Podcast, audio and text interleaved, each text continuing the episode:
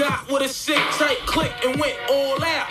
Catching keys from four C's, rolling in MPVs every week. We made 40 G. Yo, brothers, respect mine. I ain't gonna take now.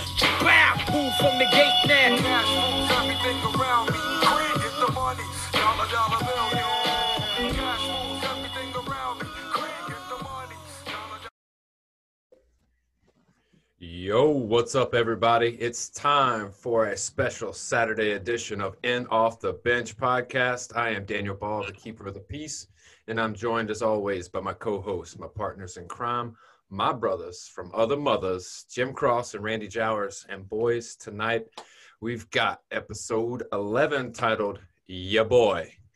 We're going to bring on Eric Anders, a former Alabama Crimson Tide champion and current UFC star. So without further ado, let's bring him into the mix. Eric, my man, how we doing today? I'm doing awesome. Yourself? I'm great, man. It's good to have you on, our first UFC star, first, you know, national champion of any sort. So, man, it's good to have you. But let's jump right into it. Let's go to the beginning, man. You're from a military family. You've moved around all over the place. Like, talk to me. Where are you born? Where are you from? Like, and talk to me about just being in a military family and how that, you know, affects moving and trying to fit in to different places. Yeah, you know, I was born in the Philippines, and we lived a lot of places: New Mexico, Japan, Alabama, Maryland, Texas, to name a few. I always liked it. You know, I guess it's when you're born into something like that, it's just kind of all you know and whatnot. But I just always thought it was cool to be able to travel around and you know, not just visit but live in, you know, foreign countries and whatnot, and kind of absorb their culture and, you know, see how, you know, the similarities and differences between cultures and people and whatnot. So what, of all the places you've traveled and lived, what's your favorite? Man, I always thought Japan was pretty cool. You know, not a lot of people get to do that. Probably even less people have been to the Philippines. But, you know, I you know, super young when I lived there, so I really don't remember it. So I really don't count that. So I do not have to say Japan. So what sports did you start playing as a kid? I think I played every sport except for baseball. I wrestled, played football, ran track, soccer, wrestling. I guess baseball and basketball are the only two sports I really didn't, you know, like or participate in. Was it moving all over the place? Was it hard to specialize in one sport? Is that why you played so many different sports? Man, I really just, you know, played whatever sport was in season, you know, and, you know, just played sports year round, you know. I don't think it was, I think it's, to me, better, and that's why I try to tell my kids, you know, play all the sports, you know, so, you know, you can develop, you know, different abilities and strengths, doing different sports, that'll make you better at all the sports, if that makes sense. Yeah. Make like an overall better athlete. Absolutely. Kind of specialize in one sport, like you're just good at that one sport, you know. You think that's why you were able to excel at such a high level in football? Is because you were just a dynamic athlete because you had all these experiences from different sports? I think so. Like I said, when you play different sports, you know, kind of build different attributes. Like soccer is good for like your footwork and, you know, quick bursts and agility and things like that. You know, wrestling is awesome for explosion and, you know, getting your hands on people and leverage and things like that. Man, you can just, from every sport, there's something that you can take from it that's, you know, kind of applicable to other sports and make you an overall better athlete. And then you just change the rules and the setting and, you know, then you just go out there and learn the game and make you a much better player. Gotcha. Yeah. So as an American, I've lived here my entire life. So a lot of my influences come from, you know, guys in the NFL, guys in the NBA, you know, MLB. Being a guy from overseas and living in different countries, is there like a different influence when you're living over there, or the same people that are like LeBron James or Kobe Bryant, are they still role models and influences to your life as an athlete growing up? Oh, yeah, absolutely. You know, Barry Sanders was my guy growing up. Probably my favorite football player ever. And, yeah, they still have, like, American TV and channels and stuff, so you can still keep up with, you know, current events in the sports world and stuff. So, yeah, it's kind of – you can experience the culture, but yet, you know, you can still, you know, tune in and watch things. And it's not like it is now where I could just stream whatever. You know, I had to, like, be in front of the TV and the time difference and whatnot. So, you had to, like, schedule to watch a football game. All right, so, Eric, this is interesting for me because I know you see my background and I know you see all the LSU stuff. And, you know, Daniel was talking about first-time guest champion. You're also the first one from Alabama. We've basically had the majority of the SEC West on here, and this one's going to be tough for me. I think they gave me the Alabama segment for a reason. But you got to tell me right off the bat, what made you choose Alabama to play football? Man, to be honest, man, I wasn't really highly recruited coming out of high school. And, you know, I think the first school actually to offer me was Memphis. And then Texas Tech came. And so between those two, I was like, man, I'd rather play in one of the Power Five conferences. And then Ole Miss came. So I was like, dude, I'm playing the SEC over the Big 12 any day. And then Alabama came. I was kind of skeptical about Mississippi because, you know, they're the Rebels. They had the little plantation owner as the mascot. they scream the South shall rise again at the end of their fight song. So I was like, man, I'm not really feeling Mississippi, Ole Miss. But, man, I'm trying to get to the NFL. So whatever I got to do to get there. And then Alabama came, and I was like, okay. You know, I just – there's something about even saying Mississippi that kind of makes me – feel ugly inside, so I was like, okay, I'll just go to Alabama. Well, in that answer, that's right. I was gonna say, but listen, in that answer, you might, I was gonna say you got Randy hyped because he's all about the hating Mississippi train, but you hurt Daniel's feelings back there. I know you see the Memphis flag behind him, and I think he's a little disappointed you didn't choose Memphis. Well, man, you know, you can't blame a guy for, you know, trying to make it to the next level. You can't tell me the Conference USA is a better conference than the SEC. Never. This is the time when Alabama was, you know, I think they were on like their third coach in a year or third coach in 8 months, and they were on probation. So, to be honest, that's probably the only reason why I got into Alabama, why they offered me. Because it was like the first year that they had all their scholarships. Somebody didn't qualify. A lot had to happen for them to offer me. Anyway, so yeah, I saw that when I was researching this, it was like, you know, I almost just want to kind of fly through your freshman year. You know, I've seen there wasn't very many stats. You had a coach that ended up leaving, and you know, but then sophomore year, you were a part of the changing of the guard, man. You were a part of the start of the Nick Saban era. Tell me what it was like, man. First practice with a guy like that. Man, to be honest with you, everybody liked the way that Coach Saban ran practice. Like, he ran it like an NFL team would run a practice through the week, I think. You know, like the first day was basically a lot of meetings and some special team stuff. And then Tuesday would be full gear, do the inside drill and team run and whatnot. And then, you know, as the week went on, practice got lighter and lighter. And so you're kind of almost doing active recovery throughout the week, you know, past Wednesday. And so by the time the game comes, you're full speed, you're good, you're healthy, you know, feels good. So when Julio was there, man, he had us doing like angle tackling drills, Oklahoma drills, and killing us during practice. And then when it comes time for the game, you know, you wonder why it's hard while we're going 500 because everybody's, you know, got, you know, one leg missing, you know, on Saturday by the time Saturday comes. So. You know, Saban kind of took the more NFL approach, and Shula kind of, you know, it was kind of like, I don't know how old you guys are, but they were kind of like my practices in Little League, you know, back in the days. Like, man, a lot of hitting, unnecessary. So you could feel the clear shift from freshman to sophomore year with the changing of coaching. Yeah, and also Saban, you know, the best thing that he does, I think, is he creates an atmosphere of competition. So just because you started last week or just because you're a senior doesn't mean that you're going to start next week. And just because you're a freshman and, you know, you're third on the depth chart today, man, You know, if you go out there and ball out, and you know, you show coach that he can trust you, man, you're gonna play in some capacity.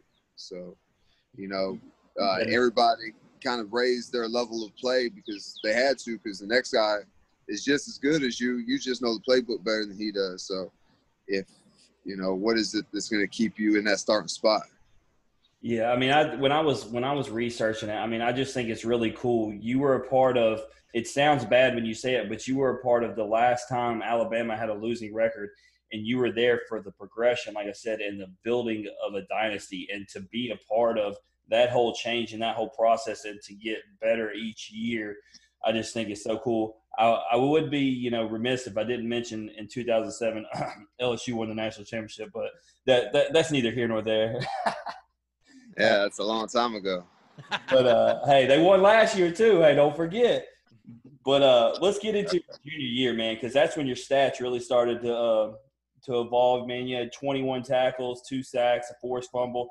How did it feel once you really started getting in the mix on the field? Man, you know, that's what I came to school there for, you know. I think everybody's goal is to make it to the NFL, and you're not going to do that sitting on the bench. So, you know, I was like, okay, you know, I'm finally starting to get my feet wet and, you know, be productive is the main thing. It's not that, you know, just being on the field, man, you want your stats, you know, you want to go out there, you want to make plays, sacks, tackles, fumbles, you want to do all that. So it was just, you know, I worked really hard to be able to get those reps and to finally get those reps and get to play and you know, all that hard work starting to kind of, you know, come together, you know, that's what you came here for. Absolutely. And so that season, you know, y'all went 12-2, so a lot of progression, but it ended losing the Sugar Bowl. Do you think that sparked a fire or a hunger for that next season, that 2009 season? Oh, absolutely. You know, I've been playing sports my entire life, and, you know, that's probably the most complete and gelled team that I've ever been on. Like, everybody knew what everybody was thinking. Like, we were just had such a close bond between everybody on the team. You know, it was really cool to be a part of a program and, you know, kind of a situation like that. Yeah, so senior year, you know, you was talking about those stats and you know, what you earned. I got him here, 64 tackles, 6 sacks, forced fumble, interception. I mean, it seems like senior year, and you really got in that groove on that title run. Oh, yeah, absolutely. And, you know, there's something to be said for experience and you know, playing time. I think I got better as the year went on. The SEC championship and the national championship were probably the best games that I played all year statistically. And, yeah, it's just reps and live bullets, you know.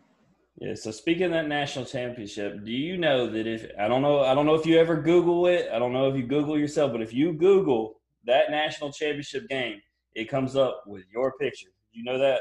Oh, bro, no, I didn't. Yeah, it's got you making the sack fumble. You are what comes up. You are the highlight, and I think that's pretty cool within itself. So I got to ask you, that sack on Gilbert that basically is what changed the game to where y'all just, you know, took over and finished them off. What, man, run me through that play, because I watched the highlight and, oh, it's amazing. What did it feel like? Man, I kind of knew what was going to happen before the ball was snapped. You know, we had one play called, and if they came out in the exact formation that they came out in, we were going to show the blitz from the boundary, but then blitz from the field. So when I saw that the tackle was looking down, because I can, you know, they get up there and make their calls or whatever, and the offensive lineman, he was just looking at Marcel Darius. And so he wasn't paying me no attention out there. So I already knew that he wasn't going to block me. So I knew I'd have a free pass as a quarterback. So whenever the ball was snapped, man, all I saw was 3 or 8. I forget what number he was. I think he was 3. You know, the back of his jersey. And I just got on my horse. He didn't forget you. No. Yeah. Yeah, you're in his memory forever, unfortunately. But, man, it's seriously just – it's the first thing that comes up. It's cool. What a huge moment, and for a national championship. And so, you know, you talked about just the build up. I mean, So once that game was over and y'all had completed your objective, your mission, you won the national title, man, I mean, what was running through your head? Man, to be honest with you, probably like, you know, obviously like the first 30 minutes or hours, like, you know, hell yeah, we just won. But then, you know, I was a senior, so I was just kind of like, all the seniors looking at each other like, that's it. I guess it's over with now. I guess it's time to, you know, keep moving to the next chapter or whatever. So mixed feelings. You know, obviously that's how you want to go out if you can. You know, not too many people, I think, get to play their last game as a national champion. So, you know. Yeah, that's what I was saying. I mean, your first season starts under 500, and that's what I was saying. That's what makes it great. It sounds bad when you say it, but then you come out with an undefeated season and a national championship and a major play that had an influence on that game. So I got to ask you now, I mean, because that was the start of a dynasty with Alabama and Saban, do you still watch them now and support them? Yeah, absolutely, man. It's really the only reason why I watch the NFL now, to be honest, is just to, you know, peep and see how the Bama guys are playing and what they're doing and whatnot. Man, yeah, y'all are everywhere. There's no doubt. I was looking at the roster and I was looking at who all you played with, and Julio and Ingram and Upshaw, and I was like, oh my God, dude, your team really was stacked. Yeah, we had a squad for sure. So, Eric, I was just, as we're sitting here and talking about Googling, I Googled myself and ain't shit come up. So, I mean, so I like yours a lot better. You asked how old we were. We're just a couple years older than you are. We was 84, you 87, so we ain't too much older. But more on the fight side, I just want to kind of talk about that transition. So after you get done playing Alabama, I know you had a brief stint with the Browns. And that could have been a blessing, by the way. You know what I'm saying? It took them a long time to be good. Man, listen, the check is still cash the same. Hey, so that's what it's – hey, it's about that paper. For real. 16 and 0. Shit, my money's still going to be the same. Yeah, you ain't lying. But talk about, you know, because I think the first question, you know, that I always thought when I met you, I was working with V3, was how did that transition from football to MMA? Man, you know, a lot of people think that I just, you know, got done playing football and said, hey, I'm going to do MMA. And you know, I couldn't be further from the truth. You know, there was about like a 2-year gap before I even started training where I finished playing football and I was just working, just, you know, doing whatever kind of work I could find, to be honest. And, yeah. And I just really started training just to blow off some steam. And then I started with some jiu-jitsu and then, you know, gradually made my way to MMA, to boxing. And, man, just fell in love with it. And, man, that's just kind of knew that's what I wanted to do. Yeah, so I was talking to a mutual friend of ours about this, and he said that one of your first sparring partners was Walt Harris, man. So, I mean, that's kind of like that's a badass first sparring partner, man, or one of your first. Oh, yeah. You know, when I wanted to try MMA, I was living here in Birmingham, and a mutual friend introduced me to Walt. He was like, yeah, come by the gym, yada, yada, yada. First day I go in the gym, the coach comes up to me. He's like, hey, can you fight? Man, you know, got in some fights as a kid and thought I could fight. So I got in there with somebody who knew how to fight for real. And, yeah, that was my first experience was Walt. And he beat me up in the nicest way possible. But that moment right there, I realized, like, this is what I want to do, like. Yeah, it sucked getting beat up, but I knew eventually after training for enough, I would learn how to do that too. And, you know. Yeah, you're like, I'm going to beat up these cats that come in my gym. Yeah. And so, man, I just loved it, liked it, and, man, just, you know, kept doing it. And here we are. So you trained for a while, and let's talk about, like, that first. No, I didn't train for a while. My first fight was like a month after I started training. Man, that's like forever, and like Nick Saban, bro, you know, look. So all right, your first fight, talk us what through that was like. So you spar with Walt, you know, he beat you up, like you said, but your first amateur fight went a little different. Yeah, you know, someone called me up and was like, hey, do you want to fight next weekend? I was like, all right. And then, you know, it's funny because there was like no commission or nothing like that. I'm on my way to the fight by myself. You know, I think I might have, you know, I was even smoking like Newport cigarettes on my way up there. And, man, the promoter or whoever calls me and was like, hey, they want you to have your blood work. Have you had your blood work done in the last 6 months? And, dude, I don't think I had ever gotten blood work done. Maybe, like, one time when I was in college. And I was like, oh, yeah, I think I did it, like, 2 months ago. And they were like, cool. And then so I just spent, like, the rest of that 2-hour drive is on, you know, puffing my cigarettes.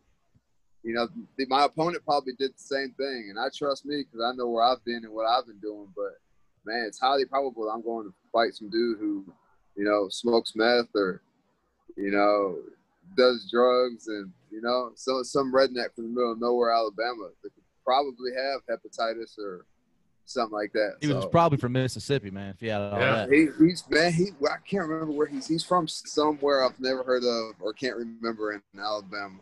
Mm. So, but, yeah, I ended up, you know, fought him. I fought twice. I did a boxing match, lost a split decision, and then did MMA and knocked the guy out in like 50 seconds. And I was like, man, MMA is probably the better route for me. That's the move right there. So yeah. you had a little bit more time when amateur fight before you went pro. But when you first, who was your first pro fight with? What organization? Strike Hard from here in Birmingham. Right on, right on. So I know that I saw you fight. I think twice as an amateur fighter for V3, and I think you came back and fought as a pro with V3 as well, right? Yeah, I fought 2 or 3 times for V3, I believe, as a pro, and many times as an amateur. Yeah, because I remember there was a story, you know, was going around. It was like Chan, it was like, man, we got this badass fighter. You know, he's the man. We got to find somebody. And then Rod recommends you. And I never heard of you. It was no offense to you. I just didn't, you know, I just hadn't, right? And then you come in there, like, beat the shit out of the guy. I was like, oh, snap. So that's kind of when you kind of got on the radar, at least for me. I can't speak. Obviously, you were already on Rod's because he talks very highly of you to this day. Shout out to Rod for helping me with this, by the way. So going through your pro career, you fight for – you Strike Hard, and then your first championship. Talk us through that, what that was like walking out, fighting for it all the way through it, and then finally putting on the belt? I mean, you know, you talking about as an amateur? No, pro. Yeah, either one. Hey, man, I never won one, so any of it.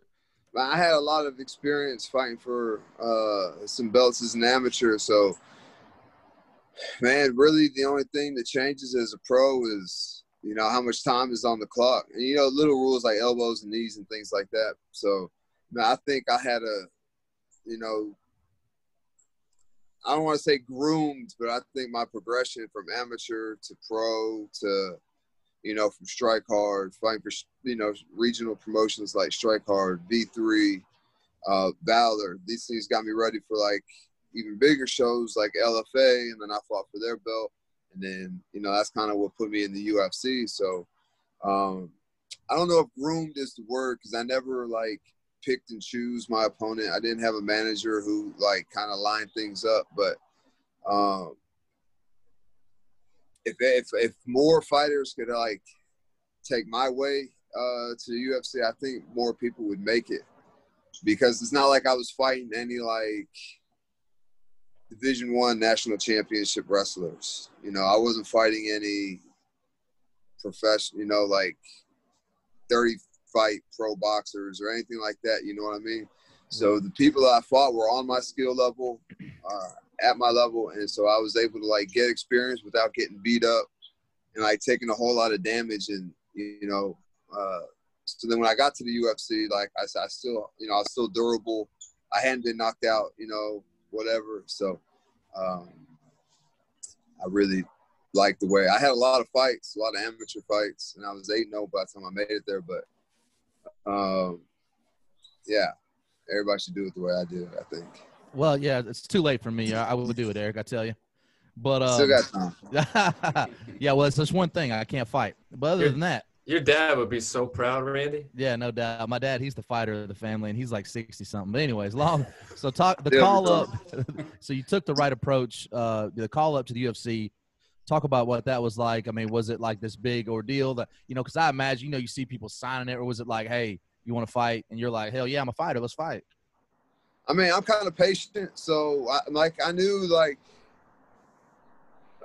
eventually I was going to make it. When, I didn't have a clue, but I knew that I would just keep fighting, keep, you know, racking up wins until, you know, I got my opportunity. And I actually had to turn down my first UFC offer because I'm pretty sure my hand was fractured, or, you know, I had just fought like 30 days before, and my hand was just, you know, still swollen. So I was like, dude, I don't think that's a good idea. Then they came like 2 weeks later, and I was like, okay, I have to do it. You know, if you say no twice, they're not going to ask the third time. So I was just like, regardless, you know, how I feel, then yeah, whatever. And but the funny thing is, man, as soon as I walked out of the tunnel, like literally as soon as my feet hit the mat, and I just saw how like the texture of the mat underneath my feet, like I was like, oh, you're not going to slip. You know, I could like really like throw punches and not worry about slipping, because this thing is like Velcro to your feet. Man, I just never felt so comfortable in there. And I just knew that I was going to knock him out. And you did. I didn't know when, but I knew that I was going to get him out of there. And you did. So that, I was actually going to ask you about that. Was it nervous? So it sounds like, you know, you talked about your approach as an amateur up through the pros and then the UFC. It sounds to me like your approach really never changed. You just kind of, yeah, like you said, you were patient, you stayed the course, and you got in there and you knew you could knock him out. So confidence-wise, once your feet hit the mat, it was just another fight to you? Yeah, it was weird. I didn't feel anything. I didn't feel nervous. Sometimes you get like butterflies. Sometimes like your legs feel weak because the adrenaline and stuff. But, man, I didn't feel anything. I didn't feel like excited. I didn't feel overwhelmed. I didn't feel anything. Slow down for you. Like, yeah. And that's how it felt, dude. It was like the fight was in slow motion. But if you watch it on film, and I watch it now, I'm like, damn, we fought. You know, it wasn't in slow motion at all. No, it didn't look very slow to me, my friend. But let's talk about a night that probably brings up a lot of heartburn for you.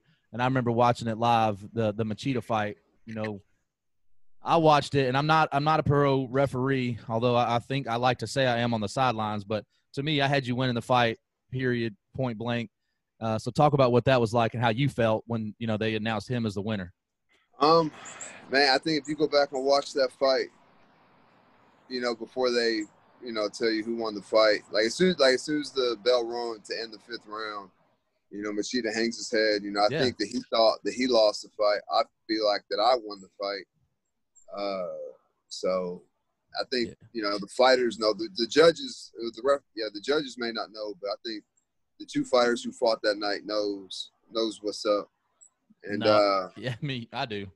Yeah, you know, he was like a bloody mess and bleeding all over the place. And, you know, the only round that I think that he like for sure decisively won that I can remember was the first round. And that's just because he kicked my leg one time, I fell, and then he spent like 3 minutes of a 5-minute round on top just kind of looking at me. So, you know, although he's not doing much, you know, he is controlling the fight and where the fight takes place. So, you know, that's his round. But, you know, I almost knocked him out in almost every other round after that. No, absolutely. That's, yeah. So I'm going to wrap it up with just a couple more questions. If you could just pick one fight, it was your favorite fight or your best fight of your career, which one you picking?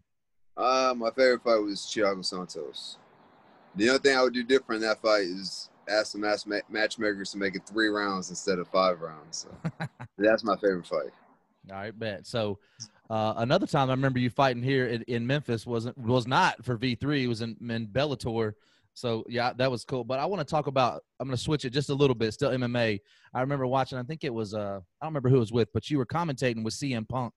And talk about what that was like and what that's like hanging out with him and just talking to him throughout the whole thing, probably before, the prep work, during, and after. What's he like as somebody to kick it with? Man, he was cool, you know. I think, you know, everybody was kind of like adjusting on the fly because it's usually him and John Morgan. And John Morgan is more the, like CM is more the color guy. And so he had to be the, I forget what they call it, the, like the main guy. And I was just kind of commenting on the technique and stuff, doing the color stuff. So, you know, I think that he did a good job switching roles and, you know, just kind of gave me some pointers and what to do, how to talk, and, you know, some ins and outs of the commentating game.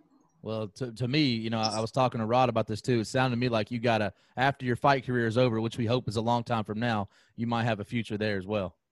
Now, I'd love to get behind the mic. You know, it's a lot safer on that side of the cage as well. Well, we're probably going to ask you that question next. I'm going to turn you over to DB for a little game, and then we're going to get out of here. All right, let's do it. All right, man. We play this game with all of our guests. There's a couple questions that we ask everyone that'll, you know, give us a really good indication of if you are one of us or if you're just a totally different person. So as we get to those questions, I'll let you know. But it's we took simple. Alabama or Mississippi out of there because we know the answer to that. Oh, easy. So I'll give you two options. You choose one. The only rules, you can't say both and you can't say neither. Don't overthink it. Just give me a straightforward answer. I'm with it. All right. So what state is more alive to live in, Alabama or Texas? Oh, come on, baby. Texas all day, man. Yeah, I mean, I knew the answer to that, but I didn't want to, you know, sway you any kind of way. I mean, I know you won a national championship with Bama, so I just wanted to make sure that that didn't like pull at your heartstrings much more. So. Yeah, not a whole lot going on here in Alabama, but Texas is the place to be. Well, Texas can get you in trouble though, so it's probably a good thing. Bama will keep you straight That's and narrow. Right. So, would you rather call someone or text them? Text. Yeah, I'm a call kind of guy. Everybody I think on this podcast is a text. I mean, it really depends. If we're talking about business and like money and stuff, then yeah, I need to like be able to feel you out. Like I need to hear your voice, your tone, the pitch, and you know, see how to work that. But if we're just, you know, shooting the shit, talking, hey, what's up, then you know, I shoot a little text. I got you. So what is more fun to you? Is it the camp to prepare for the fight, or is it the actual fight? Oh, it's the actual fight, man. I put in a lot of hard work, and you know, I'm not really a fan of dieting. And man, once you put yourself through all the BS to get to the fight, you know, now it's time to, you know, go out there and have fun. You know, this is what you came here to do. You know, this is what you signed up. This is your career. You know, go have fun, and you know, win, lose, or draw. You know, it is what it is. You know, but if you're not having fun, it really sucks when you lose. But even if you lose and you're like, oh, well, you know, at least I had fun, then, you know, it gives you kind of a reason to go back and do it again. Right. So you mentioned dieting in the camp phase, you know, in preparation for the fight. After weigh-in, what's the most amount of weight that you've gained before the fight? Man, I have weighed in at like 185 and a half or like 186 and been 225 the next day. But let's go. Like when I fought Machida, they we weighed in at like, I think they gave me an extra hour because the water heater blew up or whatever. So we still weighed in. I weighed in by 12 Friday morning or Friday afternoon, whatever. But then we didn't walk to the cage till 3 o'clock Sunday morning. So I had the rest of the day Friday, all day Saturday, and then fought in the morning. So I had, you know, like 40 something, damn near 40, like 38 hours or something like that from the time I weighed in to the time I fought. And I'm sure you can imagine I didn't do anything in that time but eat and drink. So it actually kind of worked against me. You didn't smoke no Newports, like, did you? Nah, I don't smoke Newports. I don't know, Randy, but his weight fluctuation sounds like me, just regular. So I feel him. Yeah. All right. So in football, would you rather have a pick six or would you rather have a sack fumble? Oh, man. Anytime you get in that end zone, that's what you want, especially as a defensive player. So I'll take the pick six. Would you rather have a TKO or submission? Man, I think the cool thing I think about submissions is like the person is choosing to give up and quit. Like you knock somebody out or you pin them to the mat and you just start hitting them to the refs to break you out. It's like not their choice. So I think submissions are cooler, but my submission game is subpar. So that's why I have way more knockouts than submissions. But I think like a submission is better because, you know, they're choosing to. They want it to be over. They're asking. Or a verbal submission or verbal tap, I think is the best. So let me ask you this. When you got a guy in that lock and you know they're going to give up, like, do you tell him, like, hey, just go ahead and just go ahead and tap, man, because this is not going to end well?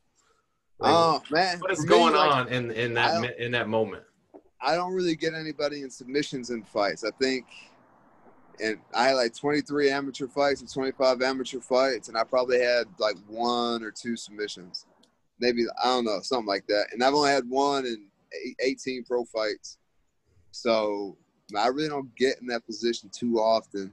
But in practice, I talk mad shit, like when I'm sinking in that choke and my mouth is right in their ear. And it's like, shh, shh, shh, shh, shh. It's kind of rock them to sleep. Oh, that's funny. Would you rather go back in the past or fast forward to the future? Go in the past. There's quite a few things that I think I would do differently. What's the number one thing that you would do differently? I think I would have trained different for, like, pro day and stuff. I think I would have invested money a lot differently is what I would do. Daniel, you talked about these questions define character. He's the first one that said pass, and he didn't say go back to the past because of something cool, but to actually make a change. Yeah, I would invest my money a little bit differently, or a whole lot differently, like the exact opposite of what I did when I was younger. Not less on Newports and more on Tesla stock. That's right. Yeah. That's right. Yeah, I'd put some money in the stock market and not in tip jars. Right. Same, brother. You hit me good with that one. I was trying to go into the next question, and I just kept thinking tip jar, and then it hit me. I was like, oh. You know. Yeah. So would you rather have friends or would you rather have money? Now, this is a staple question that we ask everybody. This is my staple question. I'll be judging the shit out of you on this one.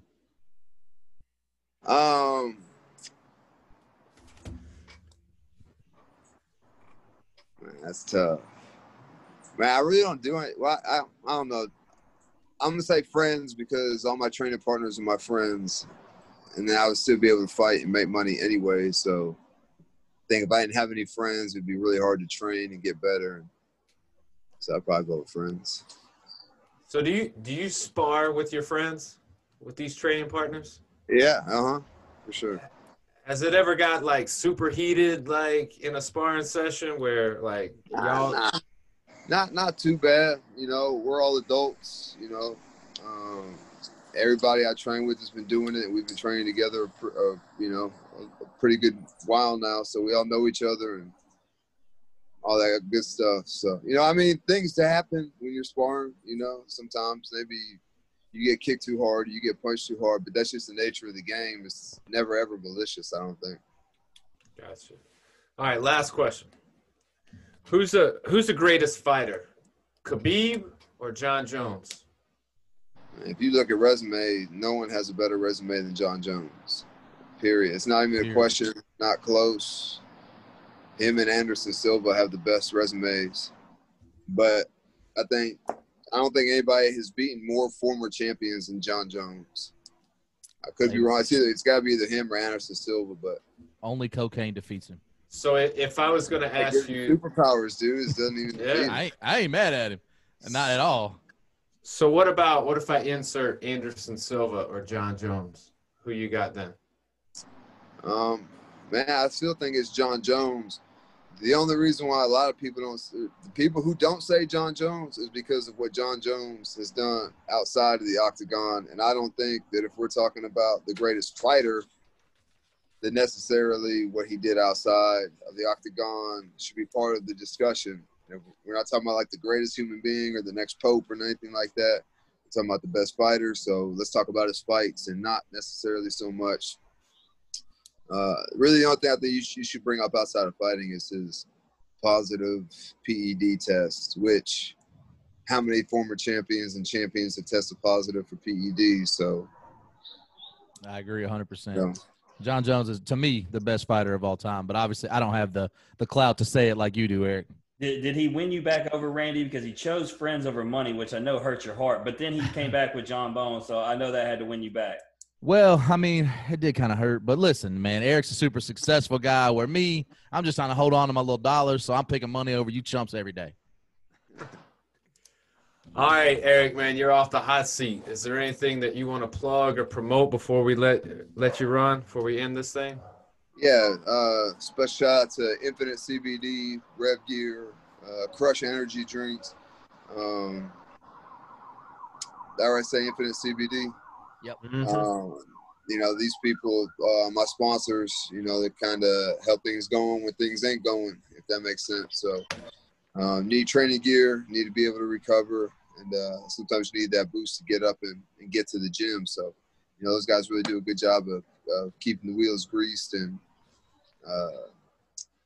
making it so I can do what I do.